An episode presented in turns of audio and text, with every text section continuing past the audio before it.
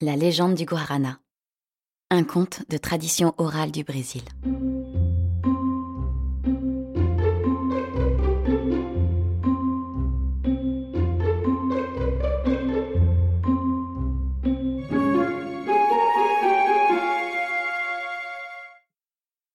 Il faut savoir qu'il y a des centaines de mythes, de récits et de croyances qui peuplent l'immense forêt amazonienne. Il y a la légende du Mayantu. Ce lutin à tête de crapaud habite dans les forêts d'arbres géants. Celle du Chuluchaki, démon qui adopte l'apparence humaine pour entraîner les Indiens et les égarer dans la forêt luxuriante. Et il y a aussi la très belle légende de l'origine du guarana, une plante grimpante dont le fruit ressemble à un œil humain. La voici. Il y a longtemps de cela, dans les profondeurs de la jungle brésilienne vivaient deux Indiens, l'homme et son épouse. Ils étaient le couple le plus heureux de la tribu Moé. Ils étaient aimés de tous et travaillaient sans cesse pour le bien-être de chacun. Mais ils souffraient d'une tristesse immense. Ils n'avaient pas d'enfants. Le grand dieu indien Tupa, dieu du tonnerre, avait alors pris pitié d'eux et leur avait fait cadeau d'un fils. La naissance de l'enfant avait rendu le couple encore plus heureux et plus prospère. L'enfant avait grandi parmi les autres garçons du village et était devenu fort et intelligent, bon avec l'arc et la flèche, et parmi les meilleurs traqueurs de la tribu.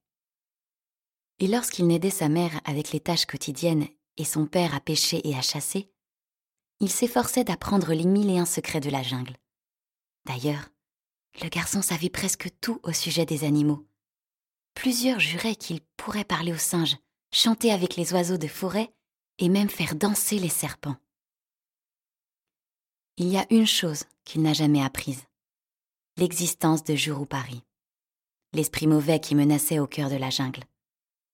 C'est que les aînés le croyaient trop jeune pour entendre les histoires terribles qu'on racontait à son sujet la réputation du garçon était devenue si célèbre que même Jurupari en avait entendu parler.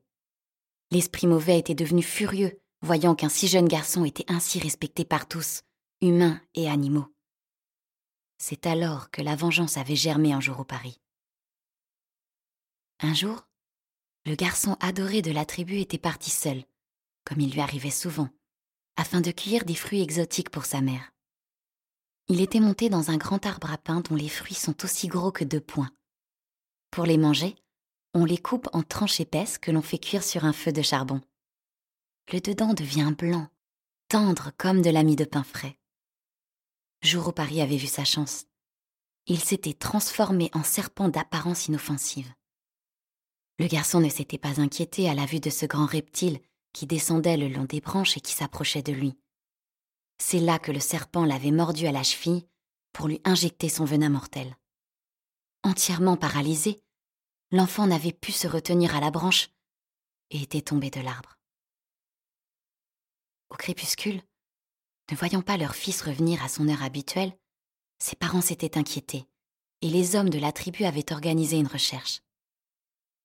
Peu de temps après, ils avaient retrouvé le corps de l'enfant sous l'arbre géant. D'abord, les aînés ne pouvaient pas le croire, car ils savaient que le garçon connaissait tout à propos des serpents de la jungle. Mais, après avoir échangé et discuté pendant un moment, un des aidés en avait déduit que ce ne pouvait qu'être Paris qui avait trompé l'enfant. La tribu entière et les tribus voisines avaient beaucoup pleuré la mort du jeune garçon. Même le grand dieu indien Tupa avait été profondément attristé si bien que de puissants grondements de tonnerre avaient été entendus à des milles à la ronde, bien qu'il n'y avait aucun nuage dans le ciel. C'est seulement la mère du garçon qui avait pu comprendre le message que le dieu envoyait à la tribu. Le dieu du tonnerre voulait les soulager de la perte d'un enfant si merveilleux et se venger de jour au Paris. Toupa avait réclamé de la mère qu'elle plante en terre les yeux de son fils et qu'il en êtrait une plante unique. Les mois avaient passé les parents avaient longtemps pleuré sur la tombe de leur enfant. Puis, par une radieuse matinée, une très belle plante y avait poussé, dont les petits fruits ressemblaient aux yeux du garçon. C'est ainsi qu'est né le guarana, qui, en langue toupie, veut dire l'arbre de vie qui apporte la santé et le bonheur. Depuis, dans certains villages le long de l'Amazonie au Brésil, les Indiens mastiquent le fruit ou le font sécher pour le réduire en poudre, comme on le fait pour le café, et le boivent, et racontent que certains vivent jusqu'à un âge très avancé, si bien qu'on rencontre beaucoup de jeunes pères de 80 à 90 ans et des femmes âgées de 50 ans qui donnent naissance à des enfants.